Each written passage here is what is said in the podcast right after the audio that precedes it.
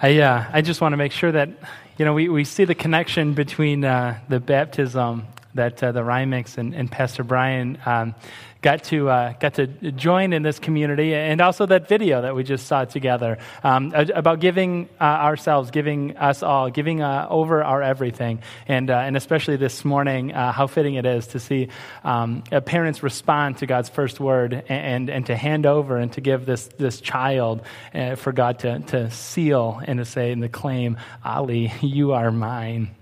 Um, if we can pray one more time.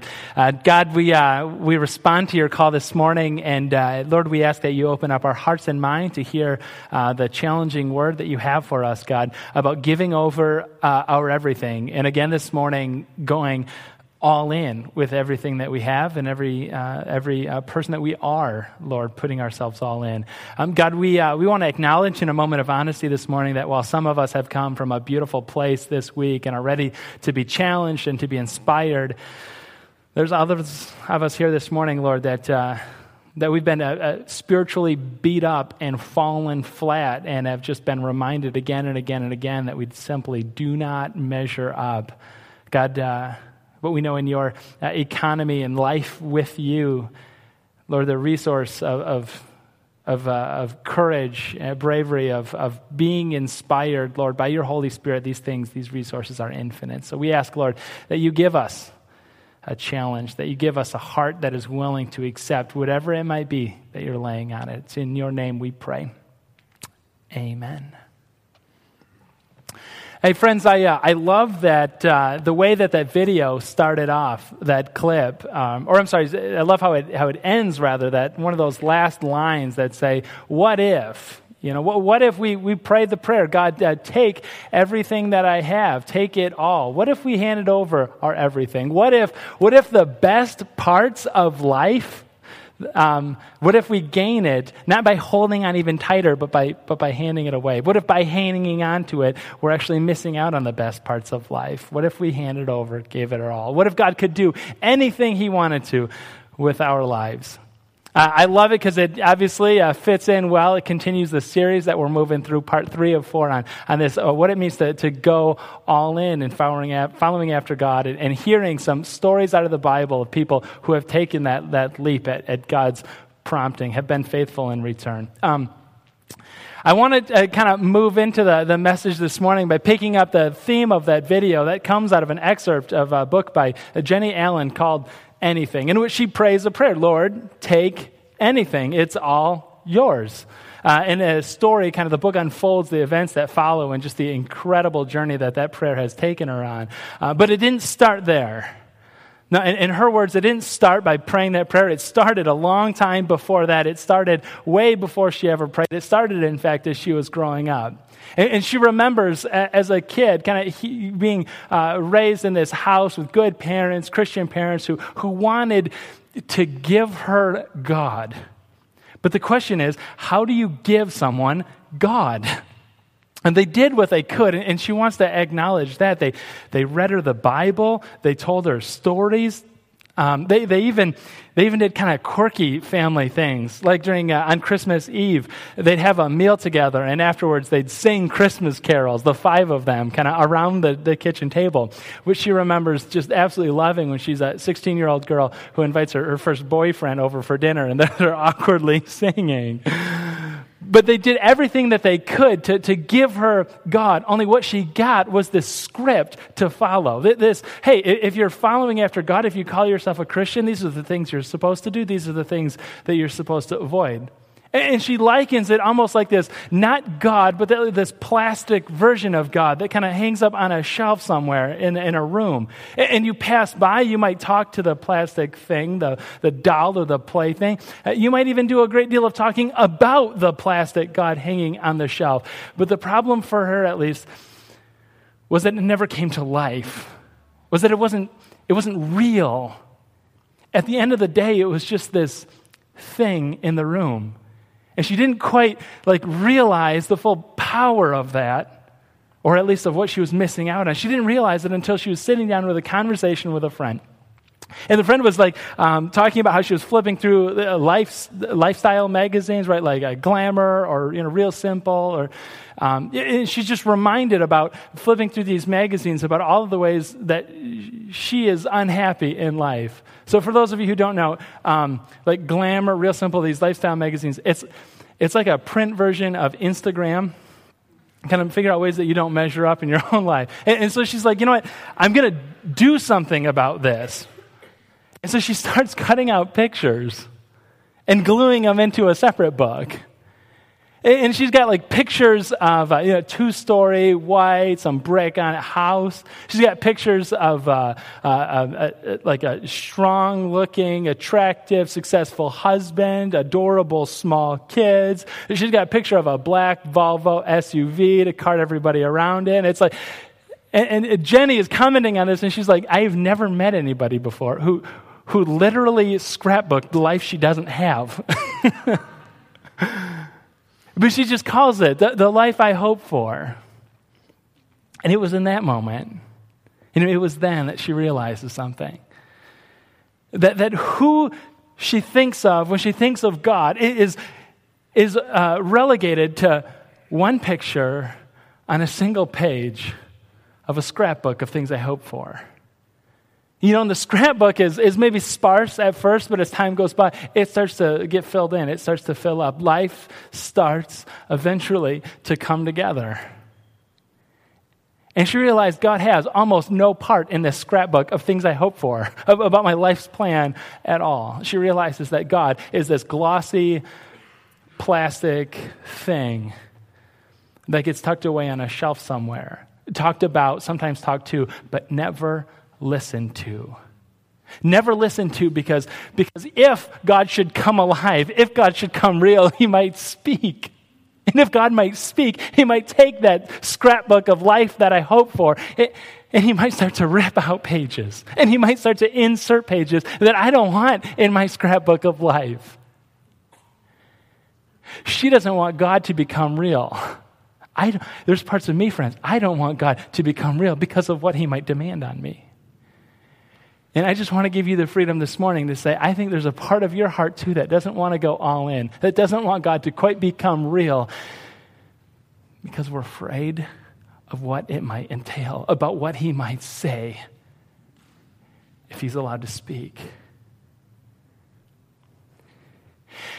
Jennie came to a point in life, came, to a stage where she just she just decides, you know what? I'm ready. I'm ready for the plastic God to melt away. I'm ready to find the real living God, the God who speaks, the God who makes demands, the God who commands not only our lives, but also our budget, also our skills. I'm ready to find that guy, that God, or, or better yet, be found by Him. So I want to invite you this morning.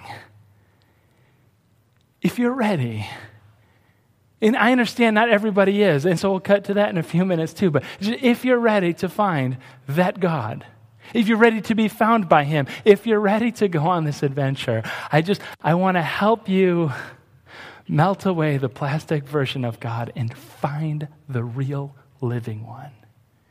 We're going to do that by looking at a crazy story, uh, Genesis uh, chapter 22. And we're going to read through it uh, bits by bit. And, and, hopefully, you know, if we can s- stick with the story by the end, uh, hopefully we can, we can see this plasticky, glossy version of God melt away and find, and find the real, true, living one who speaks and makes demands. Um, let's go to Genesis 22. It's on the flow sheet, also on the screen behind me.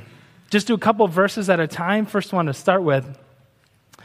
Sometime later, God tested Abraham. He said to him, Abraham, uh, here I am, he replied, so much in the first verse. It's just loaded with the, everything that happens, I'm convinced. In the next uh, dozen or so verses, it flows right out, and I was already implied right out in this verse. You know, first of all, we have this um, paradox in the story where even people who first heard this story found problems with it because even though we don't know what happens next, but just the simple fact that God comes in and he tests Abraham. It's like, I'm sorry, hang on a second. Um, I'm here this morning. I don't know about you guys, but I'm here this morning because I believe God is strong and he's powerful and he knows something about me. He knows a lot about me, loves me the same, and he's got a plan for the direction of my life. I'm here to, to learn more about that. When we hear a, a story start off with, hey, God tested Abraham, I all of a sudden we get kind of like nervous, right? To say, wait, wait, uh, he's testing Abraham. Does that mean like he doesn't know Abraham? Does that mean he, he like isn't sure about what's happening next? Is that a guy that we pack a room to hear more about? It's like, I don't think so. Some of the more uh, ancient rabbis commenting on this passage said, yeah, it's, an, it's an odd thing that he's got he's to test Abraham. It, could just be a huge amount of things uh, going on. But one of them that I, I think we should latch onto is important for this morning is that when he tests Abraham, he's not doing it because God is wondering what Abraham is doing. In fact, he already he already put Abraham to the test a number of times. Abraham had proved himself a number of times. I think when it says God tested Abraham, I think he's making a test case out of Abraham. I think God is telling a story here, not for Abraham's sake, certainly not for his own sake. I think God is telling a story here to tell us in the room this morning, so many years later, friends, following after Jesus following, pursuing God with all your heart and going all in, let me just tell you the unlimited extent that this love will carry you into. This is the test case. This is what it implies. Abraham responds, Here I am. Another loaded passage. When Abraham responds, Here I am, in the original language that Abraham would have spoke and what it was written in, it was all one word, Here I am, Hineni. It, it, it, it's not so much like a geographical tag, like I'm over here between the tree and the bush. No, he says, Here I am, and it means something like at your service. You know, Abraham had a, had a way of responding every time the Lord broke into his life, and he responded with, Here I am. And it's fun to like follow some of these phrases kind of throughout the Bible. You just do a quick search, here I am, and you see some of the, the times that the single word, here I am, Hineni, at your service, comes out. Abraham's grandson, Jacob, when he's still a, a, young man and God breaks into his life and says, I want you to leave Laban, I want you to go. And, and Jacob responds, Here I am, Hineni, God, at your service later on in Jacob's life. I want you to leave the land that I gave you and go and move in with Joseph, your, your little kid in the land of Egypt. And You just got to trust me on this one. Jacob responds the second time, this time in old age. Here I am, Hineni, at your service. Moses getting called out, uh, the people, calling out the people from the slavery in Exodus. God breaks into his life. Moses, I've got a plan for you. Here I am, Hineni, at your service. It goes on and on and on. Uh, Isaiah, who will go for us? Here I am, Hineni, at your service. Breadcrumbs, pointing, pointing to something. Little like little clues, little items left behind, pointing us to something even more in the story. That the story isn't just about Abraham and Isaac, but it's about the one who will come later, the one we sing about, Jesus Christ. In Hebrews chapter 11, prayed also. Hebrews uh, 10 sacrifices, burnt offerings aren't good enough. What should we do? Hebrews 10 9, Jesus Christ says, Here I am. Breadcrumbs, but we're not going to bite. We move on. Verse 2. Then God said, Take your son, your only son, whom you love, Isaac, and go to the region of Moriah, sacrifice him there as a burnt offering on a mountain I will show you.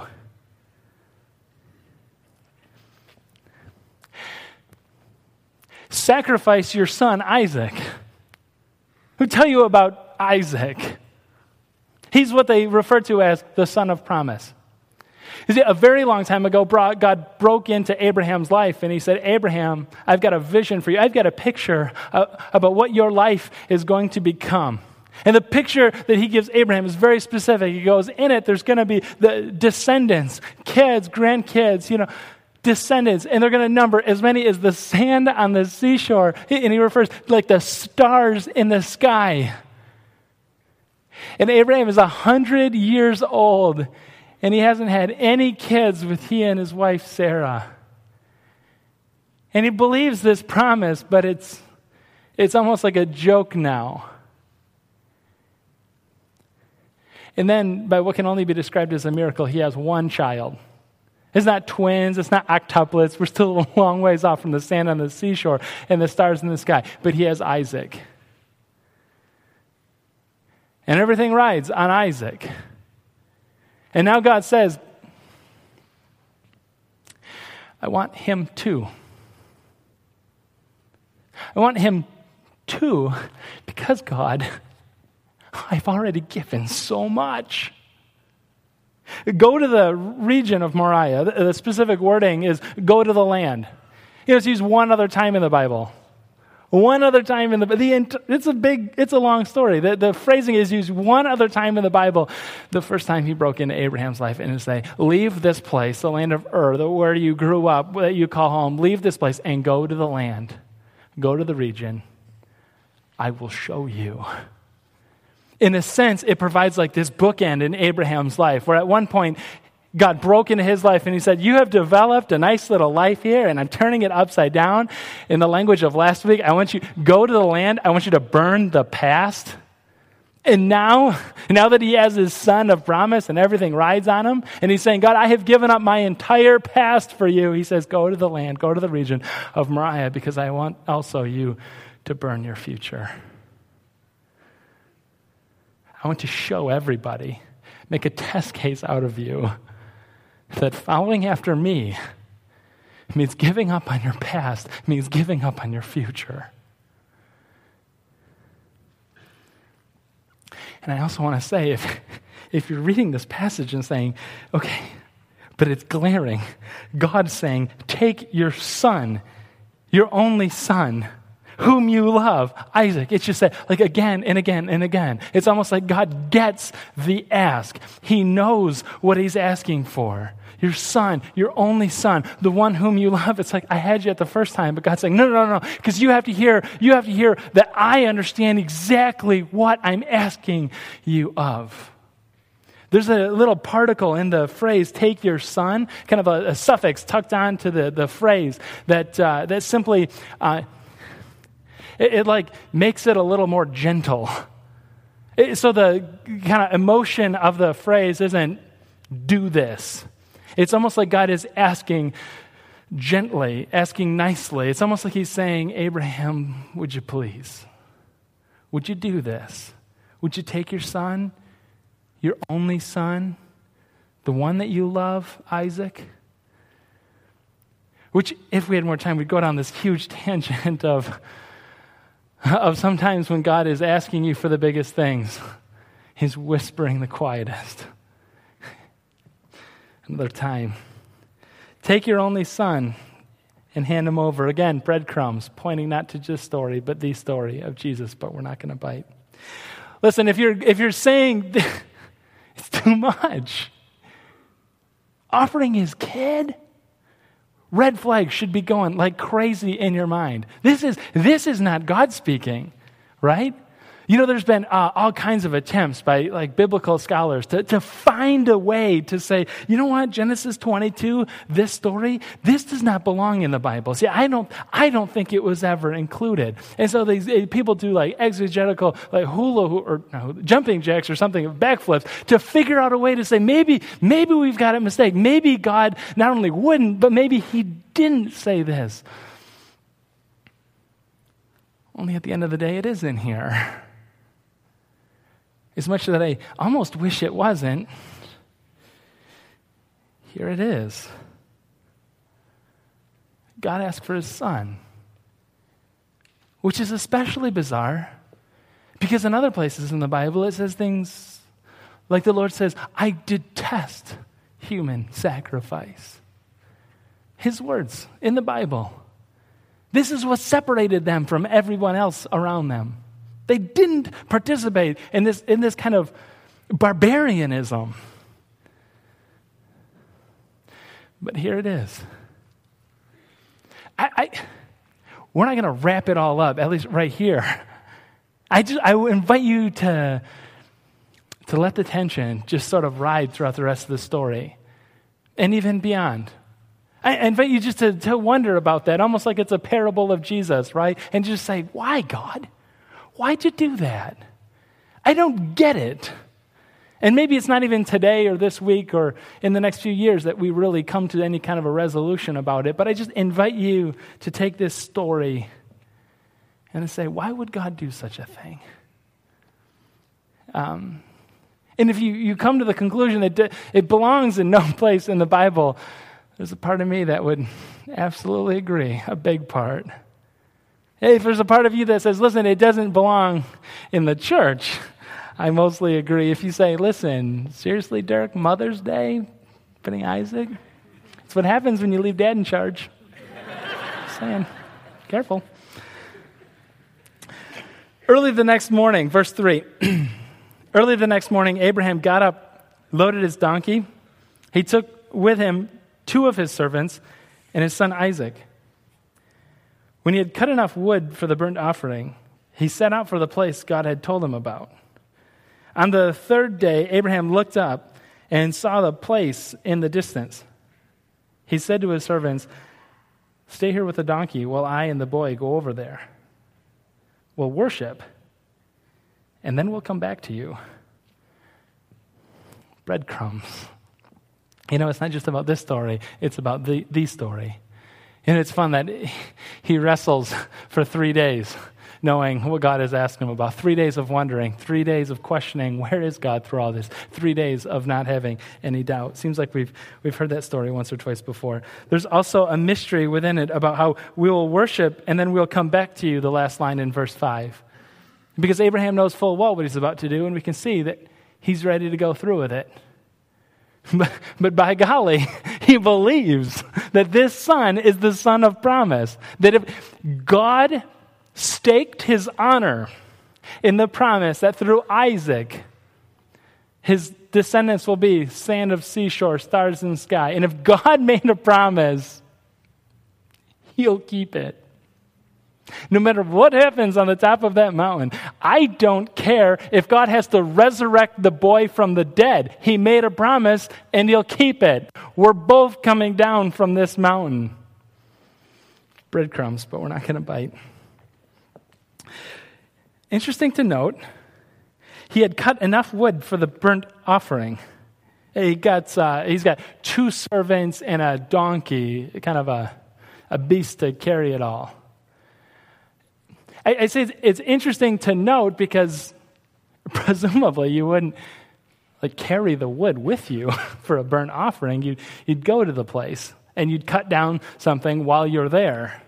A couple factors at play here. First of all, Abraham is at least 100 years old. He's an old, old man. Uh, secondly, he's got a lot of experience, and it's possible he's been to Moriah before, and he knows there's not a lot of trees at the top of the mountain. Do you know how much wood it takes to, to have a, a burnt offering, to, to cook a lamb? I don't know either, it's, but it's got to be a lot, right? biblical uh, scholars, and I, I, couldn't come up with a hard number for you, but biblical scholars said, listen, it, it is a lot. I mean, 50, 150 pounds, who knows? It's not like sticks, but I just, I just want you to think of like large timbers or something like that, that, that they load up, that they need an animal for, that they need two servants for. And so Abraham gets these things all set to go, and then they, uh, and then they set out. By the way, it also says that Oh, we'll get there. Verse 6 Abraham took the wood for the burnt offering, and he placed it on his son Isaac, and he himself carried the fire and the knife. As the two of them went on together, Isaac spoke up and said to his father, Abraham, Father? Yes, my son? Abraham replied, The fire and the wood are here. Isaac said, But where is the lamb for the burnt offering? Abraham answered, God himself will provide the lamb breadcrumbs for the burnt offering, my son. And the two of them went on together. Dad is a little old, so he's got to be reminded of a few things every now and again. Like, Dad, we're doing this for an offering. We're going to need an animal for the offering. Isaac is carrying the wood. There's something to that. He's carrying the lumber. His dad is carrying the fire and the knife. When it, says they carried fire, it's carrying like a bag of sand, maybe with a, a number of coals inside of it, and a knife. Two servants and a donkey had previously carried the lumber this far. But when they say, wait, it gets loaded up on Isaac. Hang on to that. Verse 9. When they reached the place God had told them about, Abraham built an altar there, and he arranged the wood on it. He bound his son Isaac, laid him on the altar on top of the wood. Then he, he reached out his hand, he took the knife to slay his son, but the angel of the Lord called out from heaven, Abraham, Abraham, here am I, here am I. Here, here I am, Hineni, at your service, he replied. Do not lay a hand on the boy. Do not do anything to him. Now I know that you fear God because you have not withheld from me your son. There it is again, your only son. Abraham looked up, and there in a thicket, he saw a ram caught by its horns. It's, it's caught by its horns because he's, he's got a knife. How would he even go after a, a wild animal unless it was, it was live trapped? He went over, he took the ram, and he sacrificed it as a burnt offering instead of his son. So Abraham called that place, the Lord will provide. And to this day, on the mountain of the Lord, it will be provided. It's got a nice little bow on it, doesn't it? It's all wrapped up, it's very neat. God made an insane request on someone. The only time he would ever ask another person to sacrifice his son. But he doesn't have to, you know, in the end. Abraham, don't do this crazy atrocity. Abraham, there's a, I've live trapped a ram, it's caught. Just go take that one, put that on the altar instead. And he does. The operative line in there, so he sacrificed the lamb instead of his son, breadcrumbs. Seems like this substitution sacrifice penalty has, has been mentioned one more time, but we're not going to bite. It's got a nice little bow tied around it, like, like a ribbon, and just say it's neatly packaged. It's the end of the story. Nobody had to die. It's perfect. It's beautiful. It's, it's God providing again and again and again. He's, he's going to provide for you this week. I just know it. But here's the thing what about the ask? What about what about the simple fact that God broke into his life, knowing full well that he would say again and again and again every time God would ask him, Hineni, here I am at your service. And he breaks in and says, I want your future. I want your son. Would you give him to me? Would you show everybody, just to the extent about following me, what, would it, what it could cost? There's nothing neat about a God like that. There's nothing tidy. It seems risky. It seems dangerous. It,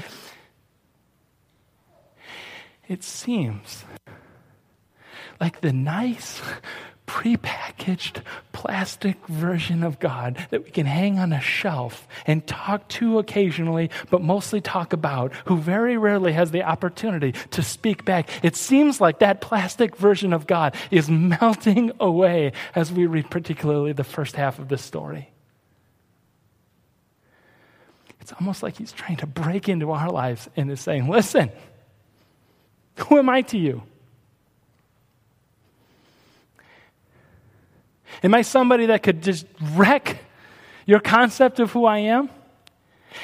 Am I bigger than the imagination you have about me? Because I think it's important that, that he is.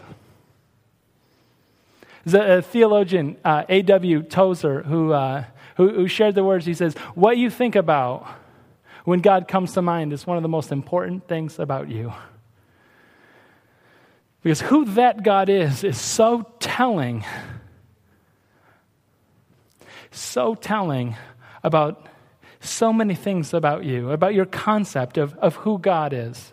And it's so critical that God isn't trapped, is bound by the imaginations we have of Him. Because when He is, when He isn't allowed to, to break out of whatever mold we put Him in, He's just a plastic version and here's the thing I don't think you should settle for that. I don't think He wants us to settle for that. I think we ought to ask Him to speak. Even though when He does, it may not be easy, it may not be safe, it may not be nice and prepackaged. The problem is, I, like I'm guessing a few of you, if you're honest, I like the plastic safe God. Because he, he doesn't make these wild demands on me. He, he allows me to, to put him on, on one uh, single uh, picture, on a, on a single page. And he allows me to think, well, you know, this is the one who sort of, it's his job to fill in the rest of the scrapbook of all the things that I want. It, it's so neat. It's so nice. I don't, I don't want a God that, that wrecks all that, that melts and becomes real and makes demands on me. And you know, the scrapbook, it's good things, isn't it? It's just that when good things become the ultimate thing, it's actually the definition of idolatry. Fit for a plastic god hanging on the shelf. Jennie Allen prays, All right, ready for you to become real. I'm ready to give up everything. And in doing so, she takes something on. I want to share that with you on the screen. God has a plan. And when we obey and bring Him our anything, we get to be a part of something, something bigger than ourselves and something that transcends ourselves and even changes our eternity. If we can lay down our anything, there's everything that we pick up. Uh, in summary, go all in. But if you can't, you know, if there's a part of you that lingers still, if there's a part of you that says maybe, maybe later, maybe just a bigger part of me now instead of all of me. If there's a part of you that doesn't want to go in, I think you have lots of company. think about this. And if there's one image that you leave with, friends, I, I pray that it is not an image of, a, of, of just a, a, plastic Jesus or even Abraham and Isaac bound, but there's a, a picture of the, the logs 50, maybe 150 pounds of, uh, of wood, carried by two servants and a donkey carried up a mountain only by Isaac because Abraham put it on his, on his back. Abraham carried some coals and a knife. Isaac had to do the heavy lifting. Sometimes we picture Isaac as a little boy. A Sunday school picture, maybe carrying kindling under his arm going up a hill. The historical picture that this story paints is that Isaac was far from a little boy. Is that Abraham was, was celebrated his centennial quite a number of years earlier, and Isaac was the strapping, strong 30 something that did the heavy lifting. When the text says that Abraham bound Isaac and placed him on an altar, it wasn't an adult forcing his will on a child to do something terrible.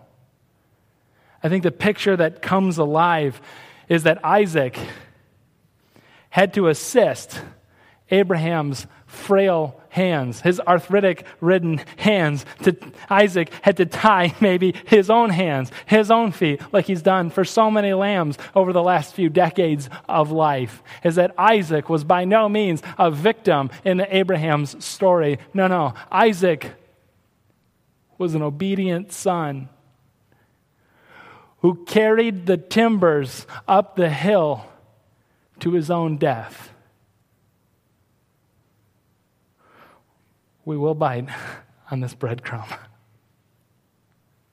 If you leave with just one image,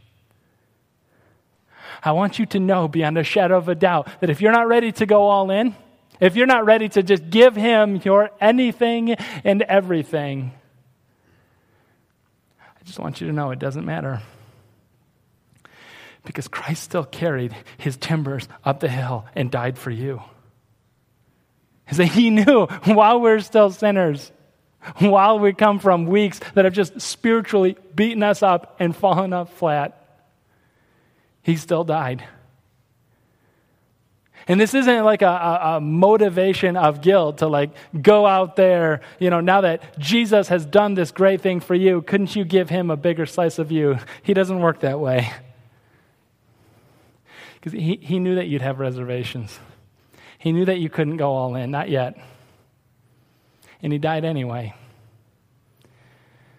Simply because he loves you that much. Now it's your move. Invite you to stand up and let's pray together. Our gracious God, as we prayed uh, to start this time, we, we acknowledge that this day is hard sometimes, these weeks are hard. That life isn't being filled out like the neat little scrapbook we'd hope it to be.